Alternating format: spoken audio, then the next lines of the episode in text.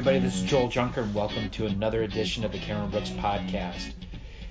The Cameron Brooks Podcast, above and beyond, our mission is to talk to successful uh, Cameron Brooks alumni, those that are former military officers that have made the transition into the business and achieving success, to ask them about what they do in their careers, what's allowed them to be successful, and tips and advice that they would pass on to other officers that are making the transition and those uh, former officers that are working in business. Uh, really enjoyed interviewing Dom. He's incredibly funny. Um, he, for anybody that is considering moving to Minnesota, he gives all the wonderful advice and tips on starting a career in Minnesota. And additionally, he talks about how he navigated his career from uh, starting at General Mills as a marketing manager working on a variety of different products to include cereal and holiday cookies. Then moved to a different company where he was a director of marketing for tequila. Uh, very interesting to move from holiday cookies to tequila. He's got some funny stories around that as well. And today, uh, Dom is an, an account. Excuse me, is a uh, in a consulting role as a group account director in a consulting role with a company called Young and Rubicam, or also known as Y&R. Uh, I really appreciate Dom taking the time to uh, share his stories. He's full of uh, funny stories at that, and I'm really hopeful to have him on, on board for another podcast in the near future. As always, to learn more about how to make a successful transition, I highly recommend going to the Cameron Brooks website, cameron-brooks.com, uh, browsing our learning library, reading our blogs, uh, as well as uh, reading a copy of PCS to Corporate America, which you can get on Amazon.com. So enjoy the podcast with Dom. Dom's Joel. Welcome to the the Cameron Brooks podcast. Uh, you know what I thought what we would start off with is just give the elevator pitch, if you will, the background of of your education to the Air Force to you've been out working for quite a while, but uh, to what you've done in the in your post military career now in business. Yeah, sure. Uh, thank you, Joel. I, appreciate you having me on. Um, it's a great podcast. It's uh, it's an honor to to be here with you. Um, anything for Cameron Brooks, honestly. um, yeah. So uh, you know the quick quick background. You know, so electrical engineer by degree from from Cornell. Graduated in 2000, five years as an acquisitions officer in the Air Force. Uh, most recently at uh, LA Air Force Base working on the global positioning system. Um, and then I transitioned uh, through Cameron Brooks um, to General Mills in Minneapolis, Minnesota. And actually, the first time I'd been to Minneapolis was my interview with Guidant as a result of my career conference. Uh, so uh, a little bit of a new territory there. Um, and it, it does surprise a lot of people, I think, when they hear about my degree, my military background, you know, that I came into brand management, that I went into marketing. Um, and I'm still in that career field uh, today. I did eight years at General Mills, um, you know, rising up through the brand manager ranks, working on, you know, so many wonderful brands and products and gaining experiences from old brands like Bisquick to newer brands that I helped to launch, uh, like Progresso Light, um, and you know even starting new businesses from whole cloth uh, in in new ventures. Um, so it was just an incredible experience. I worked with a ton of amazing people. Um, my wife got an opportunity with her company um, to move, and it was honestly it was one of those things that uh, it was the whole reason why we chose one of the big reasons why we chose to get out of the military was so that you know our family you know either one of us could could lead the other where we wanted to go and we could both have successful and rewarding careers. And so you know all the training that I'd gotten from the Air Force and from General Mills you know served me super well um, you know in transitioning from from CPG in the Midwest uh, into um, you know where I started working in New York. I did a, a quick stint in consulting um, as a transitionary uh, role, and then uh, spent three years with Pernod Ricard, uh, which is a spirits company, um, and I ran the tequila division uh, there. So actually, my title was director, comma tequila on my cards. It was pretty cool.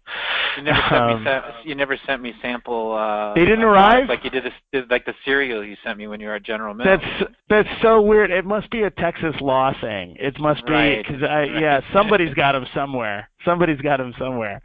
Um, so uh, just you know incredible lessons in entrepreneurship. Um, you know learning a brand new you know business uh, with even kind of a little bit of a different you know structure.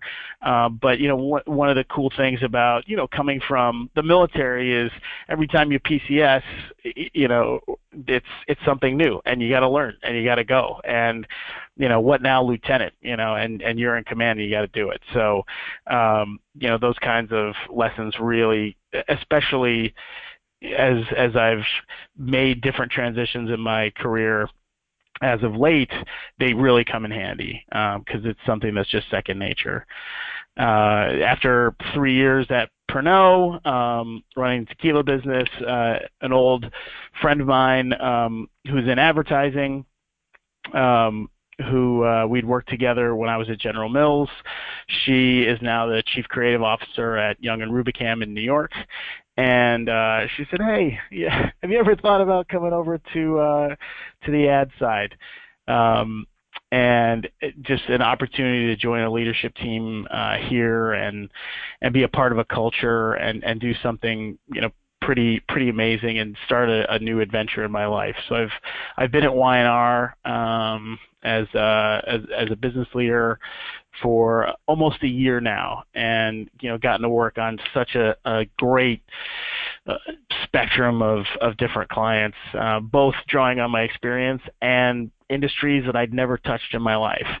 And uh, you know, I think that it it's been such a great great foundation to not only come from the military and what I learned there, uh, but also, quite frankly, and I, I don't mean to, uh, you know, blow smoke here, but um, truly, like the time that I spent with Cameron Brooks transitioning from the military to business, you know, it, it taught me a ton, you know, uh, that that I probably wouldn't have gotten on my own, or at least not that early and that quickly in in my career. That's helped me out today. Yeah, you've brought up several things that I want to to dive into, and I know the first one's are going to seem out of the left field. Let's talk about Minneapolis for a second. Sure. One of the things that's one of the things that's really funny uh, for me is when I talk to military officers about location preferences and they'll say you know i'll go you know i'll go basically anywhere this is a common i'll go anywhere except for you right. know i really prefer not to go to places like you know minnesota and i look at them like right. well, hey guess guess where i'm from like right. oh you're from minnesota I say yes i'm from minnesota um so yeah what what were your favorite things about minnesota Oh my gosh! I, I, how long do we have? I don't. I mean, I don't. I don't even know where to begin. This whole podcast, Joel, could be about the the wonders of the jewel of the North, the the Twin Cities. Um, it, it really, the Minnesota. I, I remember at General Mills, I lo- I loved recruiting and I tried to get on as many recruiting teams as I possibly could. Right, one of those lessons from from you guys, right? You know, like to to showcase and and be involved and you know help to build the culture for the long term. And and it, I just I I loved it, and I remember every time they would have somebody who was scared of Minnesota, they would send me in. Um, you know, because I'm You're I'm from the East Coast. I'm the I'm the closer on on on Minnesota. I you know East Coast lived in L.A. You know, and you'd expect me to absolutely loathe the place, and you know I also have a little bit of a um, uh, when everybody zigs, I'll zag kind of kind of thing going on. And so I would just go in and, and with the recruits and be very straight with them and say, listen, I, I'll tell you, there are two weeks in February that are neither fit for man nor beast. That is absolutely true. And if anyone tries to tell you differently, they're lying to you.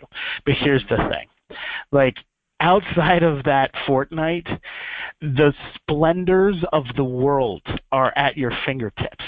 like to be outside, get in the car and drive 10 minutes and you're completely in the middle of nowhere. like to golf, more golf courses per capita than any other metropolitan area in the country. Do you love theater? More theater seats per capita than anywhere else in the U.S. outside of the island of Manhattan. It just James Beard award-winning restaurants. You you could go a whole year eating at fantastic restaurants just in Minneapolis. That's not even getting over to St. Paul, and and not repeat a great restaurant. It's just so much to be involved in, to explore. Um, it, it's and no humidity in the summer, right? I lived in Georgia for three years at uh, at Robins Air Force Base. This is a place, Joel, where you had to have an extra uniform in the office because walking from your car to the building, you soaked through and you were out of right. uniform. right. Um, and you know minnesota like you can go on the lakes in the middle of the city and take a a lunch and a six pack in a canoe and spend an afternoon that you you would pay to go on, you know, if you lived in a place like New York, right? It's just, I mean, I I can't say I can't say enough. I still have so many. I'd call them friends, but they're not. They're family. So many people that I spent you know, not just hard working hours with, but hard playing hours with too, playing broom ball and and falling on my butt, um, learning the sport. You know, when when I moved there, th- these are family members now, and I I take vacation days from New York to go back to Minnesota just to hit some of the old haunts and and be with them. I really I can't say enough about it. Yeah, everybody's going to think that we're trying to sell Minnesota on the podcast. Uh, I know I should tone it down. No, I should, no, I should, no, no, no, no, It's good. It's really good because, I, well, I think there's a lesson here, right? Well, there's a lesson. You're not from your the first time you ever go to Minnesota, right? Is when you're doing an interview with another company. You obviously had two interviews up there, yeah. And and you probably had your perceptions. I think the less to me, there's a lesson there. There's a lot of places have a lot to offer when you pull back or peel off the misperceptions of things.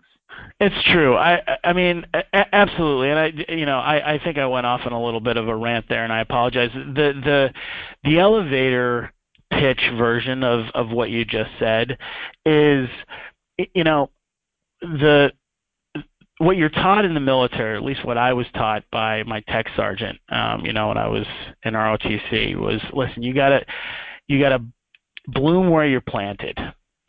And you know and as a as a military person like that that's just part of what you do. It's part of your job. You go there and you you know make better the people around you the systems around you the the job and the unit that you're in you know because you embrace it. And and you make it something worth leaving behind.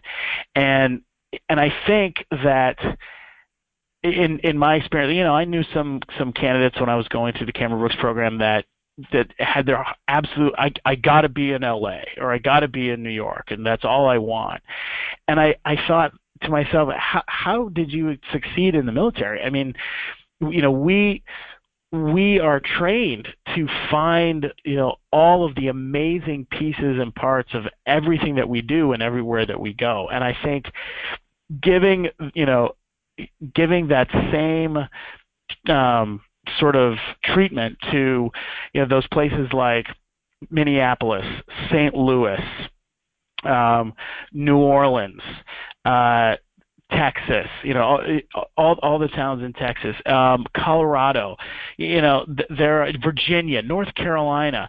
There there are so many hotbeds right now of industry, you know, and and more people are moving there because you know it's better for business, and so the opportunity is really really moving there.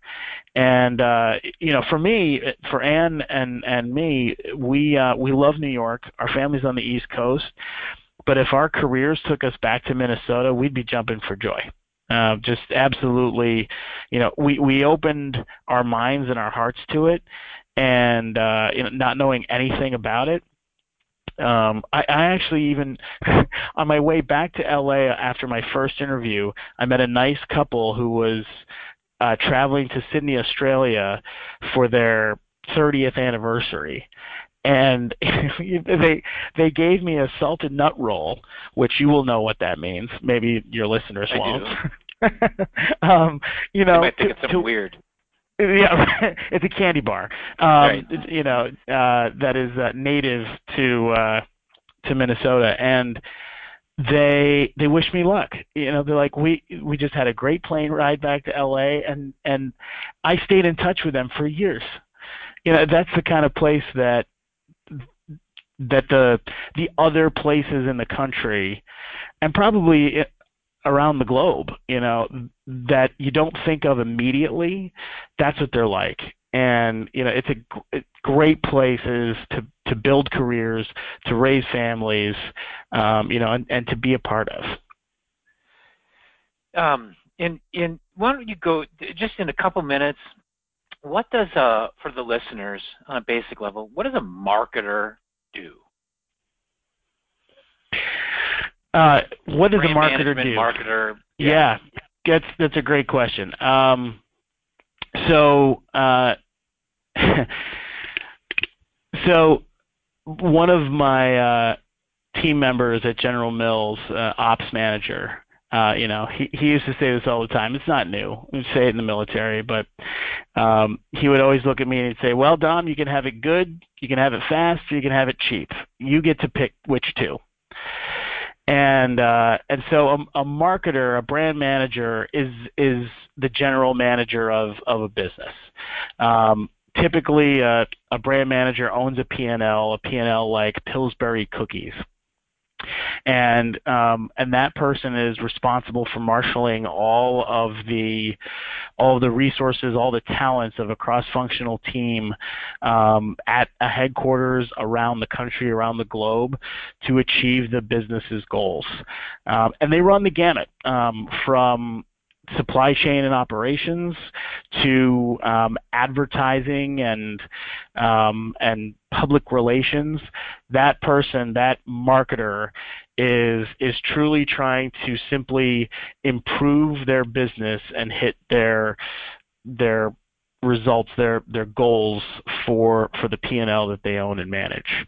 I think a lot of folks think that marketing is just the sort of advertising side and the you know make this blue a little bit bluer side.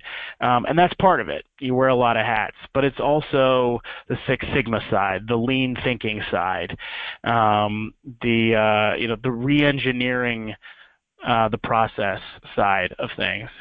So you know i mean there were quite frankly a ton of books that uh, you know I read during the Cameron Brooks program that came in super handy. At least uh, you know at my first couple of years getting the hang of things before I you know had done it and then was an experienced brand manager. So it's um, if if you want a day like no other.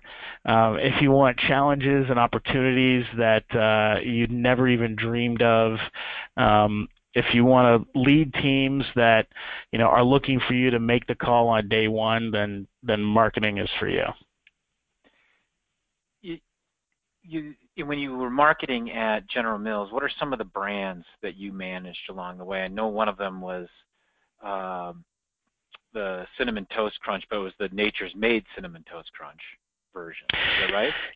It, it, it was uh, yeah. So it was um, uh, Cascadian Farm. Cascadian Um, Farm. Sorry, oh, yep. getting myself in trouble here. Wrong company. um, so uh, clearly, I needed to do a little bit better job of being distinctive in the marketplace. Um, right. You should have sent me more cereal boxes. I should have sent you more to bribe you. Um, so I, I started out uh, on Pillsbury cookies. Um, and I ran the business of holiday cookies.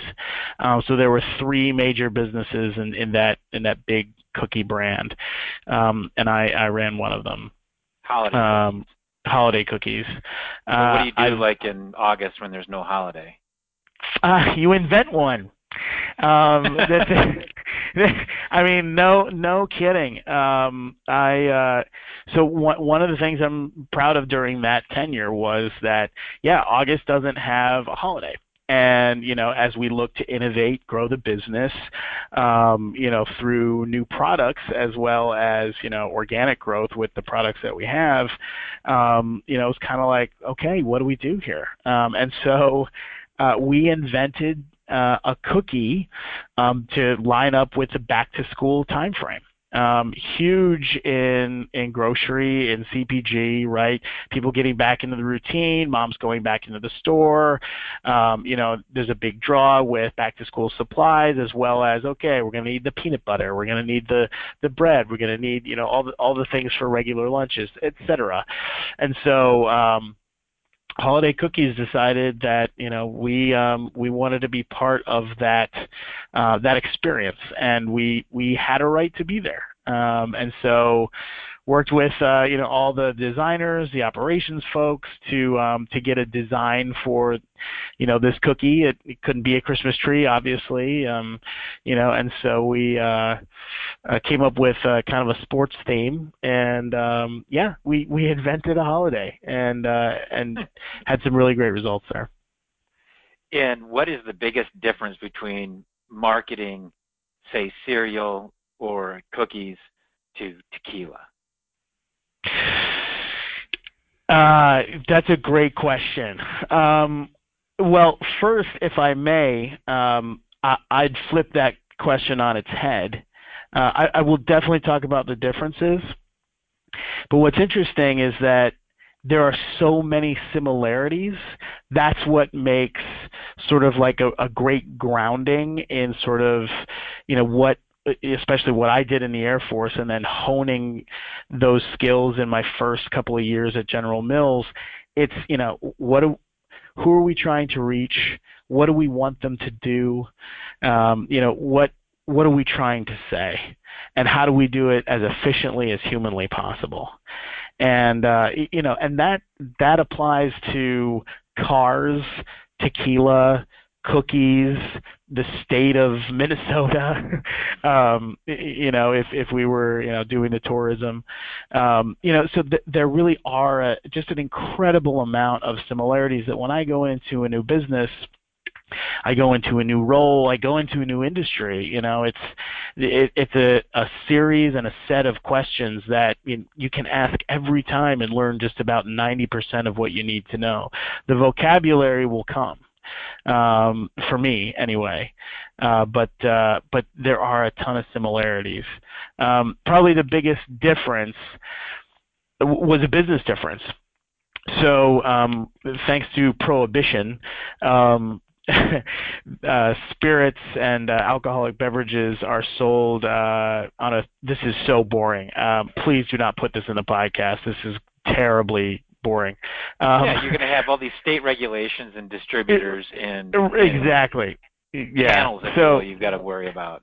That's right. So you know you've got essentially 50 different countries um, that you're selling to with different laws, and so you you know you've got to sell to the yeah the distributors first, who then sell to the bars and restaurants, who then sell to you. So it's um, you know that three tier system is a little more complex and you know involves multiple tiers of profit. Um, on a on a new scale. So I would say that's probably the biggest difference is sort of learning how to apply a different sort of financial strategy, um, you know, in order to maximize the profitability. But it comes, and uh, you know, and and then uh, and then it's similar. What holiday did you invent around tequila? um, well, there's already right. Nobody was doing anything on Wednesday mornings, and so we decided. Um, well, you know what, what was uh, you know what was great about tequila is it was a newer uh, division for um, for Pernod Ricard, and so um, you know helping to bring some newer uh, brands to life for them, and and really kind of being really being scrappy. Um, you know, it's uh, they were small budgets because it was a newer um, you know category, but uh, but we just came out with with a lot of swagger. Um, you know, and and went the went the extra mile in everything that we did. You know, the the motto was to really to over index on on heart share from from the sales force, and you know when you you know in spirits that means you know, staying out for the extra drink, uh, responsibly, of course. Um, you know, it, it, means flying out to um, to Kansas uh, to uh, you know to visit the market and go around with you know the local sales reps and spend a day and hear their stories and and try to help them with their challenges. And you know, not not everybody is up for you know kind of you know sort of going that that extra mile, asking that extra question, uh, pushing the extra percentage point. Um, not that I'm you know some some great uh, you know business person or marketer, but I think you know it's it's not a new concept to just kind of like you know go at it just a, a, little bit harder and man it really it pays dividends in terms of you know when in tequila when we're trying to quote unquote invent a new holiday it's it's trying to get into that extra bar. If you go visit that bar and get to know that bartender chances are good they're going to start pouring your tequila. You know, what i think that i want to point out here is a little bit of you know pumping your ego up a little bit but in selling Cameron Brooks at the same time. So disclaimer alert here is that i wanted what i want the audience the listeners to to hear and they're going to pick it up really quick you're really sharp, Dom. You were that way when you made your transition many years ago as well. I uh, appreciate and so, that. So to, to, to come back, you know, Cornell, electrical engineer, super successful in the Air Force, obviously done incredibly well. You were that way when you came out. Why? This is the selling point for Cameron Brooks for people that are listening sure. to this. Why why partner with Cameron Brooks back then? I think the reasons are still the same. I mean, you could do anything. you got a great resume. You you what was the value proposition do you do you think hey cameron brooks can add value to all the great things that i've already done? Yeah that's a really great question and i um i've had the pleasure to talk to a, a number of folks in my time since i went through the program about that specifically. Um, you know, friends who are getting out of the military, who are considering Cameron Brooks, um, people who ask me about my experience. Cameron Brooks is always a part of that experience because it's if I skip talking about Cameron Brooks why I chose you guys and the value that I got from you. If I skipped that, it'd be like me skipping General Mills. You know, like ah, then I spent some time with this company. It was fine. Um, honestly, like one of the one of the reasons why I chose to work with Cameron Brooks, quite frankly, is that you are so selective. And I actually, I don't know if uh, Soslan ever told you this, but I almost didn't make it. Um, uh, did, did he tell you the story about one not of our interviews? Not true. I'm not true. I, I read through all the notes before we got on. I went. I actually did. I went all digitally. Went and looked at all your interview notes. And uh, no, they don't say anything like that. So he must have been threatening you for some reason.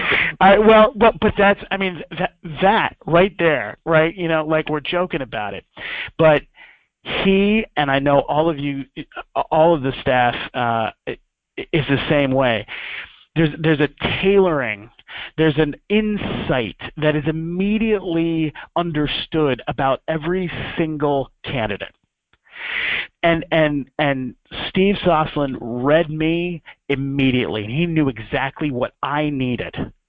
He tailored right. It's like a how full is your bucket kind of, uh, you know, first break all the rules kind of thing, right? You know, like do not treat everyone on your team or that you have the privilege to work with the same way because they they're different people and and he pushed me to my limits he challenged me in a way that made me go no damn it I, this is what I want and this is why I want it. He forced me into succinctness, into in, crispness.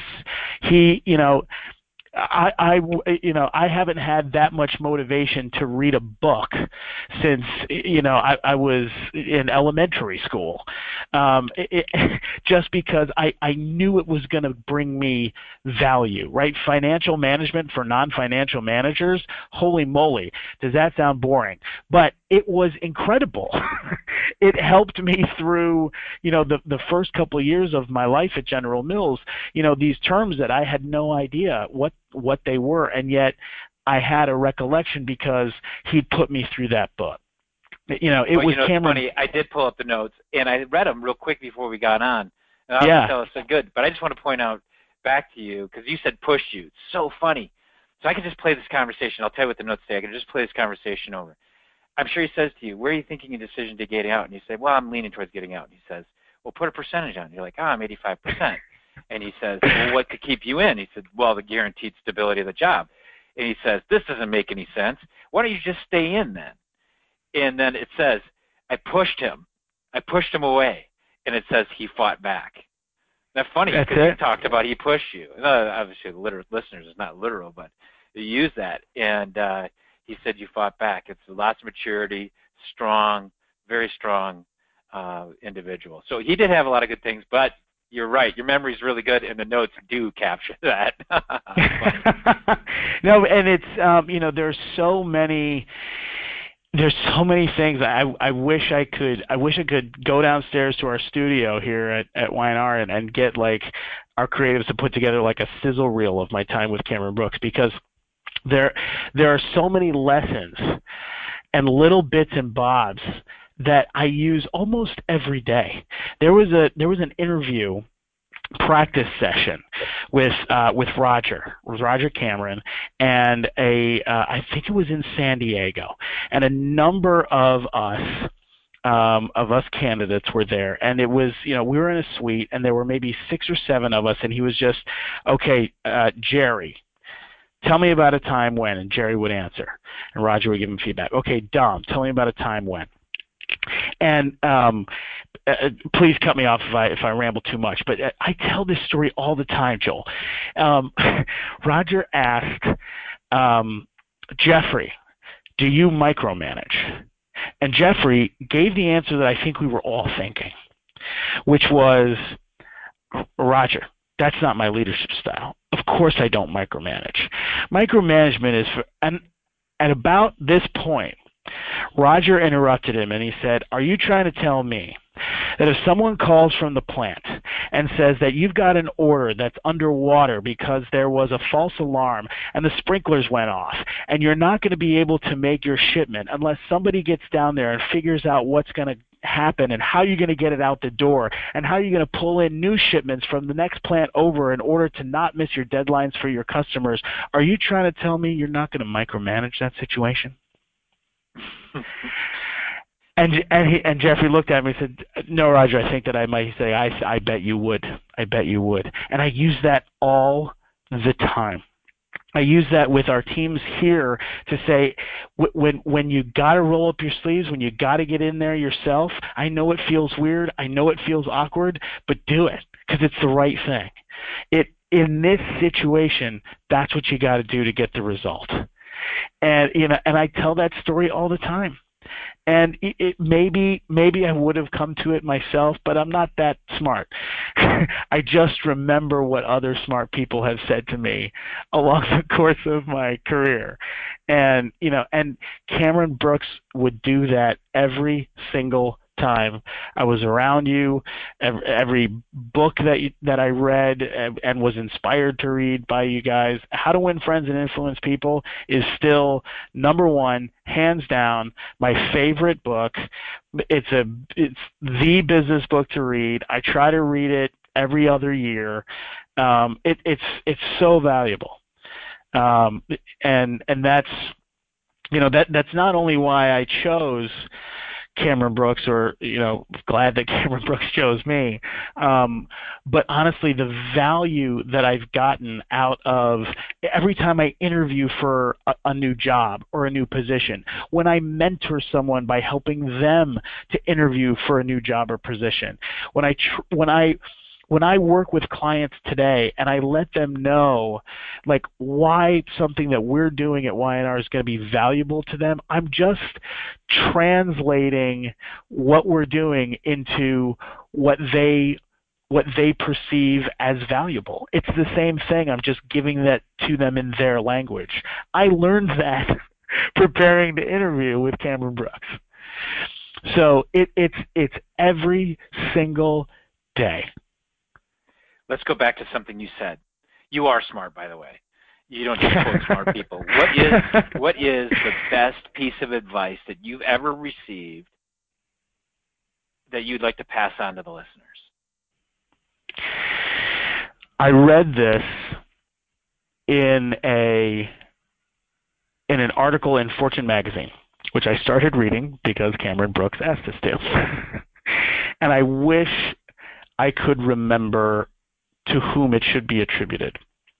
Um, I, someday I will sit down and figure it out.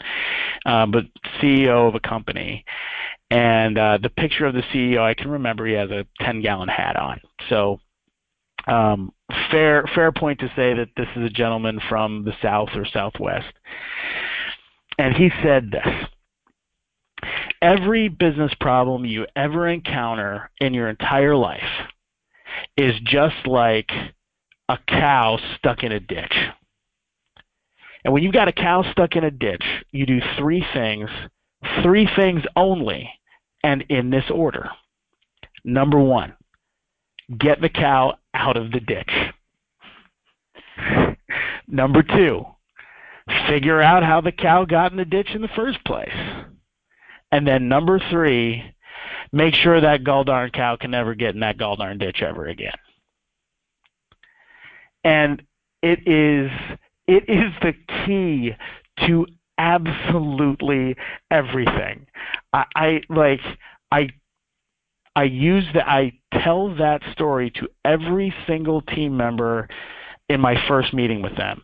When I sit down with them and have a coffee, tell them about myself, learn about them, tell them my core values, what I, you know, what they can expect from me, what I expect from them. I tell them the story about the cow in the ditch. And we share that language. And and the reason that it's so important to me is that you know, again, something that I learned from Cameron Brooks. In business, I'm just a risk mitigator you know, to to get to a result, you mitigate the risk on the way to getting it, to achieving it. And, you know, surprise is the enemy of profit. and so this story it applies to mitigating that risk every day, every week, every quarter, every cycle. Because a lot of the time I've found in my career when there's a cow stuck in the ditch a business problem, everybody starts going, "Well, how did that happen?" "Well, it wasn't my fault." "Well, I sent you an email." And and that is figuring out how the cow got in the ditch. Now that's a good step, but it's step 2. If that's all you do, if that's where you start, the cow's going to you know, die of dehydration down there in the ditch. So you got to start by getting it out first. Then move on to how did it get in there. And then, most importantly, which I think a lot of folks, I am guilty of this myself sometimes, don't actually go back and fix the problem. And I think like making sure to follow through on those pieces in that order. I actually use that ditch language with our teams here. Like, let's get this cow out first. and they play it back to me. Like, here's how the cow got in the ditch. and they talk to me about what they discovered and how they're going to make sure it can't get in the ditch again. Um, what's like? You, we got to start wrapping up here in just a minute. What's the biggest cow that you had to in your career that you had to um, to solve? um, that is an outstanding question. Um, the biggest cow, I think this is going to be a humble brag. Um, so I not, hope that's not, okay. Not, not inventing new holidays for going back to school and eating cookies. I hope. no, no, no, no. Um, we uh, when when we were launching Progresso Light um, at General Mills, we we wound up delivering um, well over 2x what we were scheduled to deliver. And we did it without missing any of our deadlines um, or causing any problems within the supply chain. Um, and we're talking millions of cases of soup. Um, what happened was that we uh, had uh, you know, all the great forecasting, you know, goes out the window when when you have something that resonates and something that's a hit. And it, it was the first collaboration between General Mills and, and Weight Watchers, um, and it was a zero points value soup uh, based on a really really great tension-filled insight and you know we wow we were patting ourselves on the back we were so ready for uh you know how many millions of cases we were going to. It was so awesome, and we were well prepared. And um, fortunately, um, you know, mitigating risk, uh, I had convened a small sub team of our uh, operations and supply chain group to kind of say, listen, guys, what what should we do? What if we exceed our goals here? you know what what if we what if we sell 20% more than than we're thinking about you know that i know that's ridiculous but what happens if we if we do what would we do we called it operation mother hen protecting the nest um, and so we laid out a, a sketch of a plan you know, okay, well, I guess this is what we do. We ramp up this plant. We'd look at these efficiencies. We'd, uh, you know, hold back on, you know, this launch because we'd we'd use the line time. Okay, all right, and we'd set it up um, and we we did our job and, and everybody felt really great. Well, the numbers started coming in, and we're well over two times what we were supposed to do. This is beyond 20% increase, and uh, you know, and it was um, it, it was a a, a, little bit of a nightmare. You know, I think it, there's another thing in business, right? A lot of the folks who are coming out into business might be thinking, wow, wow, oh, tell me about another problem you had. You were selling too much product. But it's, you know, misforecasting on the underside is almost just as bad, um, if not worse, um, you know, than uh, than over forecasting. And so, um, you know, th- this was an all hands on deck, one of those uh, Roger Cameron get in there and micromanage it um, kind of events, where uh, you know we, you know, we we had, honest to God, we had uh, we called it wrong. And um, you know, so the the first thing to do was, yeah, how do we put that plan we'd sketched out on some napkins in, in into place? How do we fix that? How do we get that cow out of the ditch to make sure that we we don't have customers who want product that that can't have it? Um, then we went, you know, back and kind of looked at the forecasting and, you know, realized that we we had kind of limited what we were looking at to the category of soup rather than the category of things that people were eating in order to lose weight or maintain weight. And so that was kind of you know how the cow had gotten in there. Um, and then you know made sure that we you know fix that process so that we at least had both versions so that you could accurately get a sense of what you'd be looking at as a high side so you could prepare for it. Um, so you know, it, it turned out to be a really great um, you know result and uh, you know a you know a positive you know impact. And you know nothing nothing went wrong. And you know customers and consumers you know kind of never saw any any glitch in their service. But it was it was hell on earth for a small amount of time while we uh, got that cow out of the ditch I mean, I think that what the, the the thing you've run live here is what really marketing involves. And like you said, it's not just about shades of blue and advertising and TV or inventing holidays. Yeah. You're doing Six Sigma, lean production, manufacturing, forecasting, sales, profit and loss, for uh, financial modeling. You're doing it all. Really Absolutely. Running about your own business within there. Uh, Dom, you've been phenomenal. I'm going to have you back on because I know you got a million other stories to tell and um, I have really enjoyed.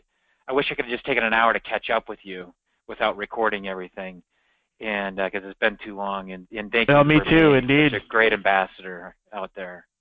Yeah, absolutely. I uh, it's absolute pleasure. I know we got to wrap up here, but uh, yeah, let's let's catch up. Uh, you know, off off the record, and um, it'd be an honor and a pleasure to come back anytime and and talk about absolutely anything at all. Always uh, always a place for Cameron Brooks in my heart because I'm uh, quite frankly using everything you taught me every day.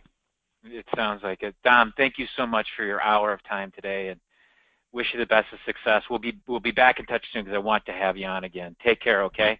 Sounds great. You take care too. Thanks, Joel. Bye bye.